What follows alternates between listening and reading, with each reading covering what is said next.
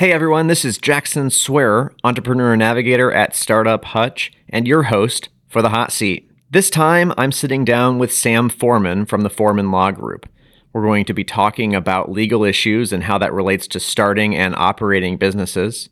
Sam also has a lot of experience building entrepreneurship ecosystems for some of his work out of Wichita and the South Central Kansas region. Toward the end of our conversation, we talk a little bit about his experience starting a business of his own as well, so I think that you'll find some general entrepreneurship advice in this episode. I hope that you'll take a listen, but before we do, we have a quick disclaimer from Sam.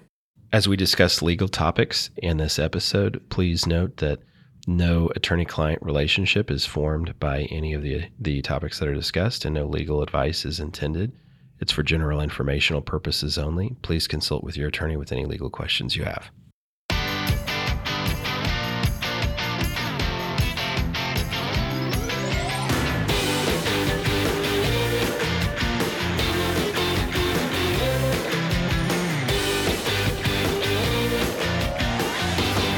All right, well, welcome, Sam. We're so glad to have you here. And I think we should start the conversation if you'll tell everybody a little bit about who you are and what your uh, business is. Yeah, uh, thanks for having me on. Uh, I'm Sam Foreman. Uh, I'm, an I'm a business attorney uh, from Wichita. Grew up in Kansas, actually in the Topeka area. Have lived here in South Central Kansas for going on 12 years now. Uh, my wife and I have two uh, very fun, very energetic boys who like to get up currently in the middle of the night, um, which makes sleep a challenge. But uh, uh, my business uh, is Foreman Law. I serve. Uh, we serve a lot of businesses with needs ranging from startup, you know, early stage venture type needs, forming the business, structuring ownership relationships, um, all the way through you know buying and selling businesses at the other end, and, and most of the things in between. Yeah, avid sports fan uh, occasional exerciser. Just really, really enjoy being around people. That's great. And thanks again for coming in today. I, I hope that we can have a conversation about law and legal matters as that relates to business. But also, I know that you are yourself an entrepreneur who started your own law firm. And so I think that you have some unique insights to bring to the uh, to the conversation today. So to get into that a little further, I know you've been involved in some entrepreneurship, sort of community building mm-hmm. work in the Wichita area. Can you speak a little bit to that and and what your role in that has been? Yeah, that's a great question. So several years ago, I think it's been about five or six, um, was involved on a task force through the Wichita Chamber that was involved in starting an organization called E2E, which is now NXTUS, which does a lot of entrepreneurial ecosystem building uh, in the South Central Kansas region and Wichita specifically. Um, so I was part of helping get that off the ground, part of um, the initial board on that. Really passionate about entrepreneurship here in Kansas and specifically in the South Central Kansas region, and um, just you know trying to help connect folks and uh, you know see organizations like that get started. Um, those are critical pieces to you know continuing to move forward. Absolutely. So I think we might want to break up the conversation about legal matters related to business into a couple categories. one be kind of being the ongoing business concerns, and then maybe one related to newer startups. So sure, you know we're startup hutch here, so that seems like a good booyah, a, a, a good first place to go. So what are some of the legal considerations that someone should have in mind if they're thinking about starting a business? Yeah, so uh, I think one of the first things they need to think about is having a legal entity just just from the get go that's that's a critical piece. And i'm going to break um, in here and just eh, sure. can you describe a little bit what some of the options are for sure. different legal entities? Yeah. So broadly speaking you've got a limited liability company or an llc and that's the most commonly uh, that's one that's most commonly used. Uh, you've got a corporation um, and those those are really the two big ones. What you also hear some folks talk about sometimes is an s corp and a sole proprietorship and I want to distinguish those. An S corp isn't actually a type of entity; it's a tax election. And so an LLC can elect to be taxed as an S corp, and a corporation can also be taxed as an S corp. So that's something you definitely want to talk to your accountant about. Um, a sole proprietorship is not actually a legal entity. Some folks think, well, I'm, I'm a sole proprietorship. It's not a legal entity type. It's not providing you with limited liability protection. So, know, really an LLC and a corporation are the two big ones that folks are looking at. Okay. So what sorts of factors should people be thinking about when they're trying to decide, you know, whether they really do need to create a legal entity or instead of just operating as a sole proprietorship and if so, which they should choose? Yeah, so I think I think the first question is if you're going to run a business, you should have a legal entity. If it's not a business, then it's a hobby. Um, and you should still maybe have a legal entity. But if it's something where you're planning to take risk and make money, you really need to have a legal entity. That's that's kind of the the threshold question for me. Yeah, so there's a couple of factors that go into picking an entity. I think the first one to look at is uh, is taxes, um, because you know the different entity structures, the different tax elections, you know, have a direct impact on how many dollars you keep in your pocket, um, and you're always just trying to guess correctly about the future because as most folks uh, are probably aware, Washington, D.C. and Topeka, Kansas aren't always really stable places. And so tax policy changes, and that's important to understand. But that's a key consideration. Have a good conversation with your accountant, get their direction. Um, another one is, uh, you know, what does your investor want? Like if you are raising money from investors, um, you're selling them something, you're selling them a security, and that's, you know, there's a lot more to be said on that. But um, you want to understand what they want so that you can structure it to be as appealing as possible. A lot of local investors, they don't care a lot whether it's an LLC or a corporation. And that, of course, is a you know generalization. But when you start getting into raising money for you know high growth ventures like uh, where you're raising money from you know private equity firms or venture capital firms, frequently they have one way that they like to do things. And it's really important if you're going to raise money from them to understand what is that approach. And most of them like they like C corps. They like a you know traditional corporation that's that's taxed as a C corp. It's not taxed as an S corp. You know for a variety of different reasons. And if you're not you know checking all those boxes, then you're going to have to check all those boxes before they'll write you a check. So um, so those are those are two big factors. Yep. So you mentioned something about raising capital. I think you mm-hmm. know a lot of smaller entrepreneurs try to self finance, or maybe mm-hmm. they go get a small business loan. But you've uh, raised the issue of people who are with larger potential ventures who need mm-hmm. to raise capital, and that they might be selling securities. Do you want to dive in, or at least give us a surface level of what some of the considerations are when you're looking to get investors in your company? Yeah. So um, as a starting point, talk to talk to a, a savvy attorney that, that really knows their way around the space. Um, if they're raising uh, money in the startup space, you know, talking to somebody who not just has a securities background but specific to um, startup fundraising, that's that's really important. And they need to see it often enough that they really know their way around it. I used to think I was going to be one of those people. I'm, I'm probably not. I can learn it if I need to, but that's that's probably not me um, the kinds of information that is shared with folks is really, really important. That disclosure that's shared with a potential investor from a securities compliance standpoint is really, really critical. They need to know what they're getting into. How it's sold, who it's sold to is really important. You can't just go open up the paper and say, hey, you know, so and so looks like they've got money. I should go talk to them. Um, that's what's what's often called, or could be what's often called, general solicitation um, which usually is not permissible without some sort of security compliance steps um, to be taken. Um, advertising, you know, don't go out putting on, you know, LinkedIn or Facebook or whatever. Hey, I'm, you know, raising money in my business. You know, give me a call. Um, advertising, you know, there's some compliance steps that would have to be taken for that to be okay.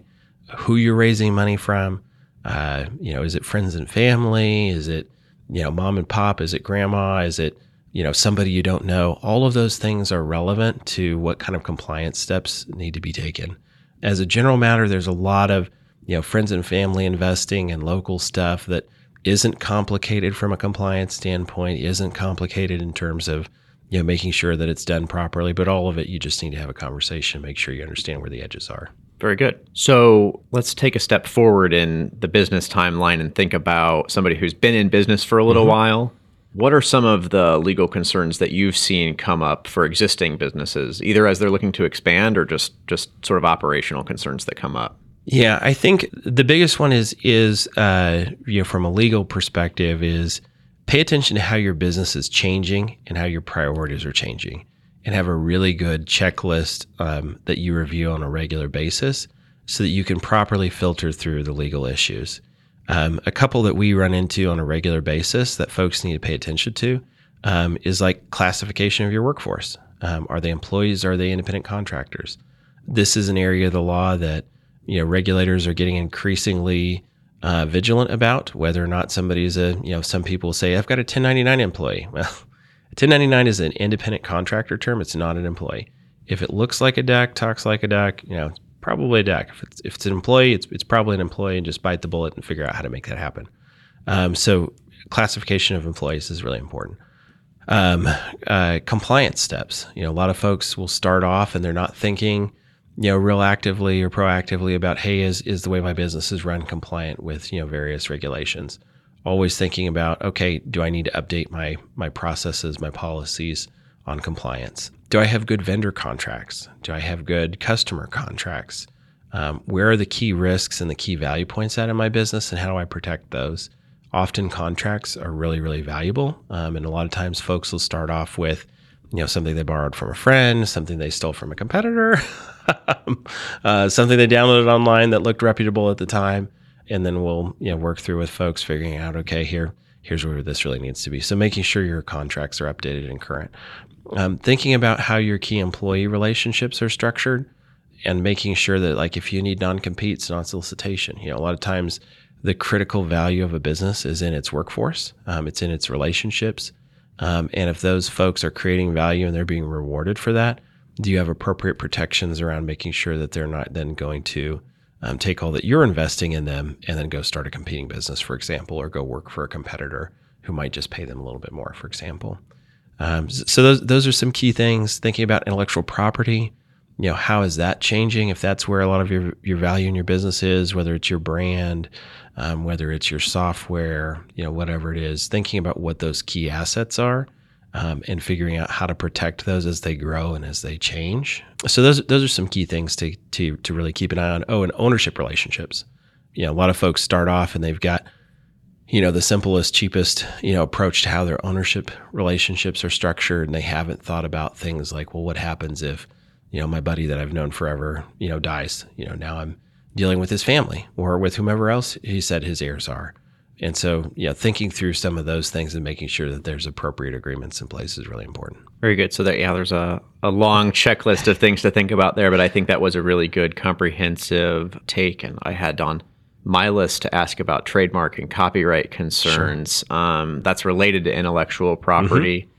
Anything you'd you'd add about that? And I say I'm asking the question from a point of view that I know it can be expensive to get things trademarked and copyrighted for mm-hmm. some people who are just starting out. That may or may not be appropriate for them. Like maybe some advice about when you should think about that kind of thing. Yeah. So great, great question. You know, trademark copyright protection um, when should you think about it? Um, you should think about it. I think as soon as you get started and you identify that it's a either a valuable asset or it's something that creates risk for your business, and think about that with both trademark and copyright protection or risks. And then when should you take action on it?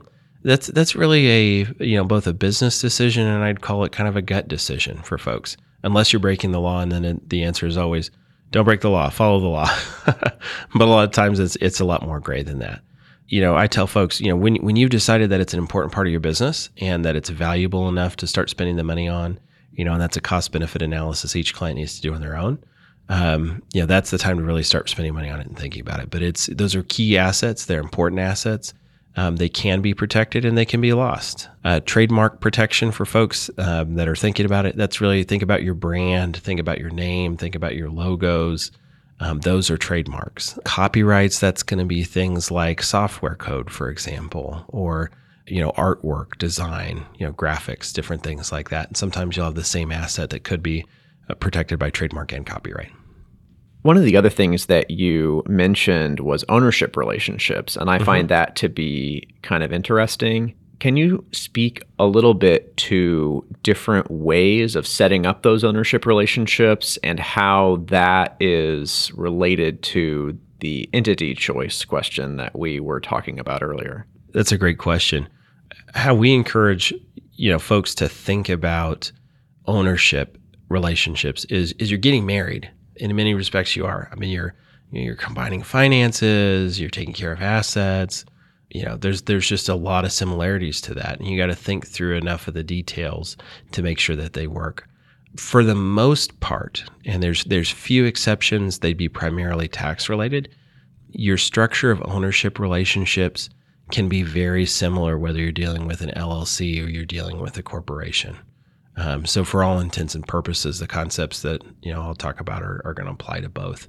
But you want to think about, you know, is it clear you know what each party has to put in to, to the business in order to keep you know in order to get but then also to keep their ownership one that we see a lot of folks um, you know have unexpressed expectations about is services like i thought so and so was going to be working just as hard as i am in the business and now they have 50% and they don't ever come in. And what am i going to do? Well what does your buyout say? My what? You know? Um, so so making sure that all those expectations are expressed that they're written down that's really really important. Um, what are people putting in? What are they getting?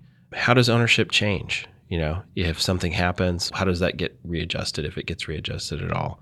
Um, what happens if people want to sell their ownership you know is it something where the company or the other owners have the right to buy them out or can it happen at all or is it just yeah whatever i want to do i get to do you know um, are there non competes? You know, do you want to find out that your business partner is opening up a competing business? Are there other things that are going to protect the ownership relationship there? How does the business get sold? That's a really important one. I mean, A, you don't want to find out probably that the business is getting sold um, without your involvement at all. But if you're the majority owner, for example, how do you sell the business and you know capture the value that you've created and maybe created the majority of, you know, relative to the minority? So you get to talk about sale rights and you know things like drag-alongs and tag-alongs, and that kind of stuff. So a lot of topics to to think about, but they're really important. The earlier you think about them, the earlier you put them in place, you know, generally the more predictability and protection that folks have. Um, the goal is to set clear expectations so that then people know how it works so they can optimize their outcomes within the, the framework they've set up most of what I heard there was about uh, ownership structures that involve more than one person who mm-hmm. aren't from the same household, which of course sure. makes sense. One other thing that I've seen people do is you'll have a two partners who are married to each other who yes. are also involved in business. And usually there's a 50 50 split, but not mm-hmm. always. Sometimes you get some 51 49 splits, for example, if you're looking to take advantage of women owned businesses mm-hmm. and some, some other things like that. Do you have any advice or comments about maybe the the risks uh, around that and or what some of the pros might be? Yeah. Um, so I mean that's something we see a lot, um, and you know some of the same principles apply. You always want to go into into business with folks that you have a lot of trust with, and you where you really have a good working relationship. Um, and some of the best married couples that I know have wisely chosen to never do business with each other. and some folks are you know some couples are extraordinary at it um, and it's like man that's like the model right like like that's the goal and so at the front end people need to have a really hard conversation with themselves about does this even make sense? Because at the end of the day you know the legal rights that you can put on paper aren't going to do you any good if the relationship breaks down. And that's true whether it's a married couple or whether it's you know, know just a completely traditional arm's length business transaction. We always talk to folks, you know, when it's a husband wife scenario about those same types of topics of do you want the bells and whistles? Um, usually, where it comes back to is, you know, if things really break down, unless there's a specific legal reason to have it structured some way for a third party, is if things really break down, you're going to end up in front of a different kind of judge who's really going to tell you what to do. And of course, there's there's you know caveats to all of that, but as a general matter, that's you know that's that's where a lot of folks come down on the side of let's keep it fairly simple. We don't need to have all the you know all the bells and whistles, and you know there's pros and cons to both approaches um, for sure. Do you have any other general legal advice that's related to business around a topic that we haven't covered yet that you want to make sure that we get to? I think I've, I have two pieces of advice. I think the first is have a good relationship with an attorney. Even if it's somebody that you just take out for coffee every now and then as a starting point, you build that relationship over time and then you start using their professional services. Have a good relationship with somebody you trust that you can go to with with important questions. They need to know as much about your business as you need to know the legal advice and they're only going to be able to help you as much as they know so about your business and your situation. So have that relationship, make sure that they stay in the loop.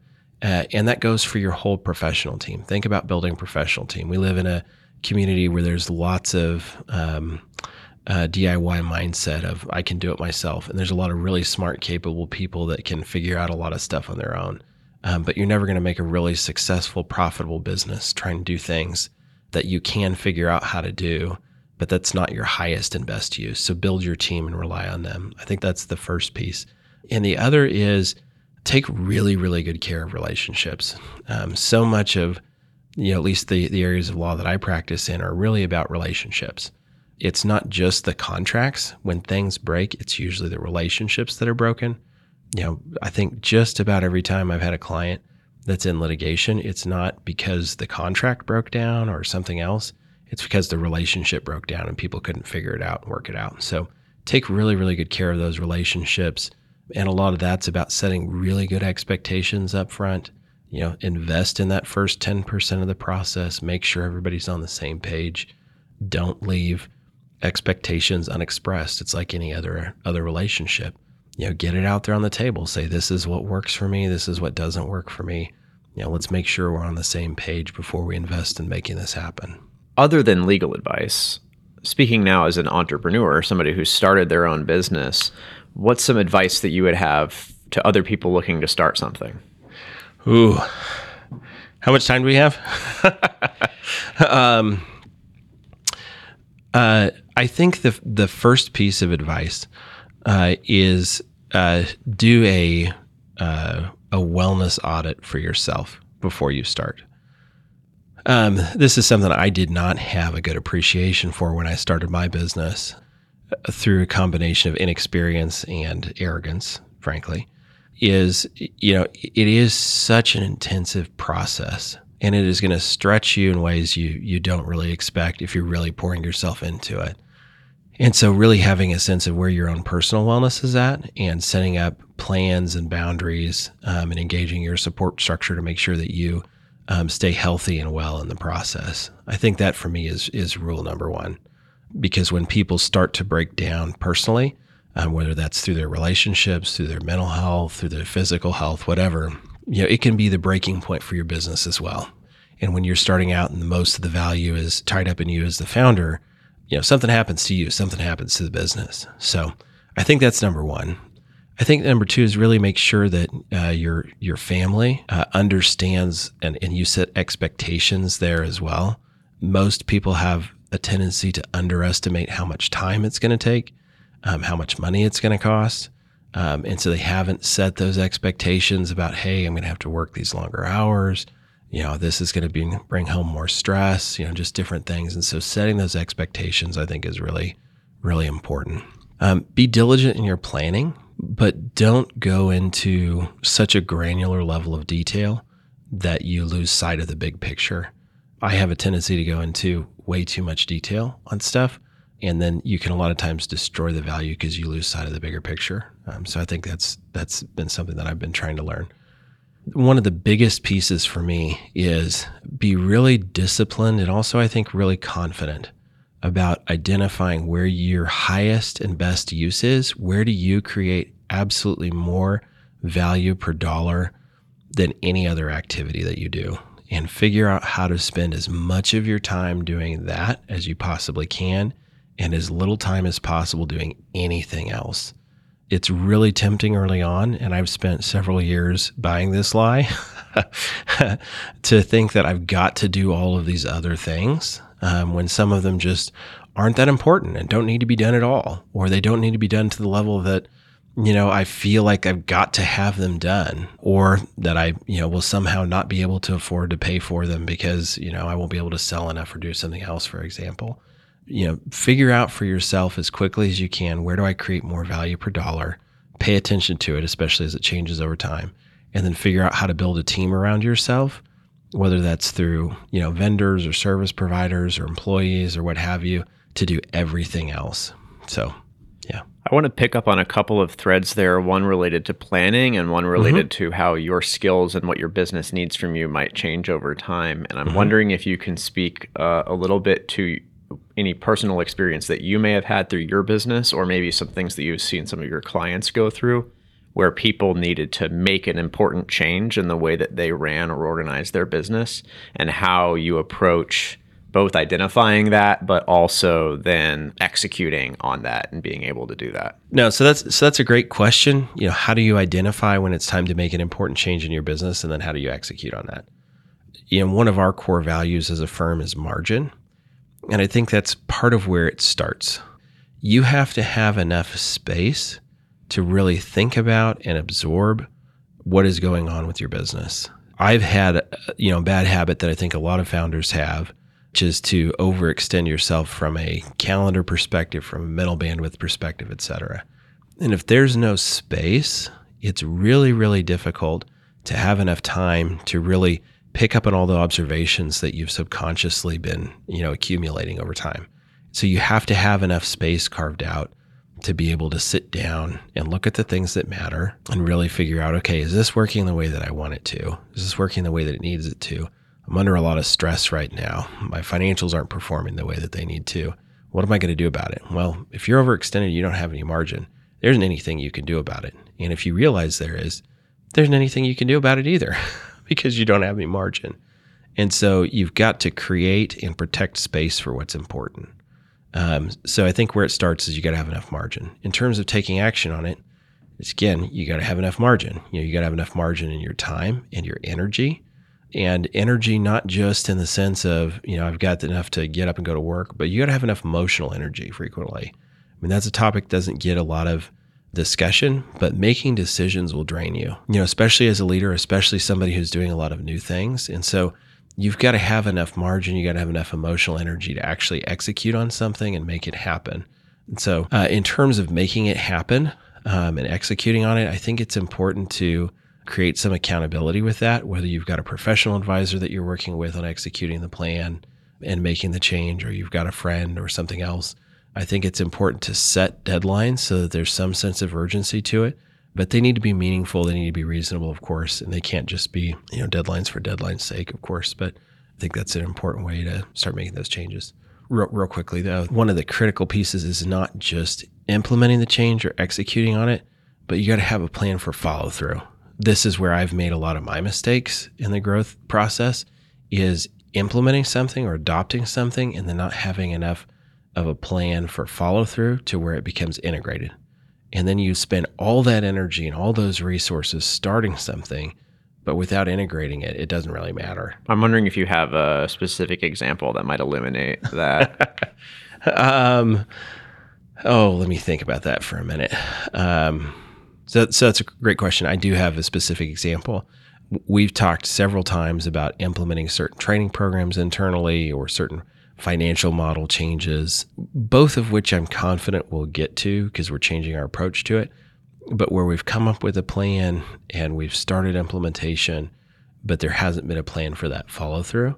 And so then it has taken a long time. One where we're actually just now finishing it because we've approached it differently started about two years ago. And we've spent a lot of time talking about it and a lot of time with it started, but no implementation because there haven't been enough resources behind it. There wasn't a plan for real, you know, serious, legitimate integration resources. Okay, so as we're wrapping up here, what are maybe one or two things about building a strong ecosystem to support entrepreneurs that you think are really important that are are gaps that may exist that need to be filled by professionals such as yourself or other people looking to support entrepreneurs? That's a great question. I, I think what I see as being one of the biggest opportunities we have to take a significant step forward as a startup ecosystem here in the South Central Kansas region is we need more people starting exciting, cool, you know, sometimes not very sexy, but but starting really strong ventures, you know, starting really strong businesses. We need more founders. We need more people starting new things. We're just not seeing a high enough volume and velocity of it. I think a critical step to getting there is that we've got to go overcome this hurdle, uh, this this fear of failure as a community. It's one of the biggest obstacles I see is that people are really really afraid of failing, and I think a big part of that is that they don't see the value in failure. When you look at really successful, vibrant, thriving entrepreneurial ecosystems, you see lots and lots of learning. And most of that learning comes from failing. And I think that's where we're getting hung up at is people are so afraid to fail that they don't take the first step. They're so afraid to fail that they don't even take the, you know, they don't even have the idea um, because they don't even want to risk it, right? You know, from an investor side of things, they create too much pressure um, for people to take high risk or they stay in too long to you know leave a venture open that should have you know taken the learning and leveraged it into the next thing. Most founders aren't successful on their first thing. They're not successful on their second thing. A lot of times they're not successful on their third thing. Maybe it's the fourth thing or the fifth thing. But they try a lot and it's that learning. It's that learning that is the biggest asset. And if we don't fail fast enough and we don't fail often enough we don't create enough assets. We don't create enough learning assets to really create the big wins. And so I think creating a more uh, a more supportive environment that uh, encourages risk taking and provides people with an opportunity to know that failure is part of the expectation and failure is not uh, the wrong outcome sometimes. It's just part of doing business and it doesn't then make you a pariah. Where we in the community can do a great job is making sure that when people fail, that they're supported and they're helped, you know, they're shown to their next thing. They're not becoming an outcast. When we put them, you know, create them, you know, make them a pariah, make them a, you know, unwelcome in business circles or whatever, assuming that they didn't do something, you know, unethical or illegal. You know, part of what we're doing in that process is we're sending the clear message that if you take risks and you're wrong, well, you know, this is how we treat that. And then it just furthers the cycle. So we've got a lot of opportunities there. Create that environment that helps optimize learning, but that's got to support risk taking. That's got to value, find the value in failure. I love that sentiment, this idea that we need to be willing to take risks and understand that it doesn't always happen right the first time. Mm-hmm. Um, and, but that that's, that there's real value in that learning. Yeah. Um, I love that, that framing of it that the failure itself can be an asset that learning is an asset yeah. as well just like a financial asset and that you can take and build those assets and leverage them into the next opportunity. Yeah. It's so hard for many people in an existing venture to apply that learning effectively in something that has passed a certain point. It's really really hard to turn the ship and to recalibrate. And sometimes the best thing they can do is to let something go and just move on to the next thing. We need to create an environment where that happens more because that learning just gets applied so much faster the next time. Absolutely. Well, thank you so much, Sam, for taking the time to come over and talk with us. I know, you know, you do business in markets all over South Central Kansas, and I appreciate the work that you do, and I especially appreciate uh, your deep involvement with supporting entrepreneurs and trying to build a stronger entrepreneurship ecosystem in our region. Thanks for having me. And also, thank you to our listeners for tuning in. I also need to thank Bowercom for the cover art and Christopher Acker and Salt City Sound for help with recording and posting the podcast. If you'd like to find out more about Startup Hutch, you can find us on our website, startuphutch.com, or on most social media platforms at Startup Hutch. We hope that if you're a business owner, you'll also consider joining the Startup Hutch Idea Exchange, our private Facebook group where small business owners in Reno County can share ideas about business and ask each other questions. Finally, I hope that you'll do us a favor by sharing the podcast and also by letting us know if there's anybody that you'd like to have on the podcast in the future. You can reach us either in the comments section on Facebook or by using the contact page on our website. Thank you for listening, and we hope you'll tune in next time.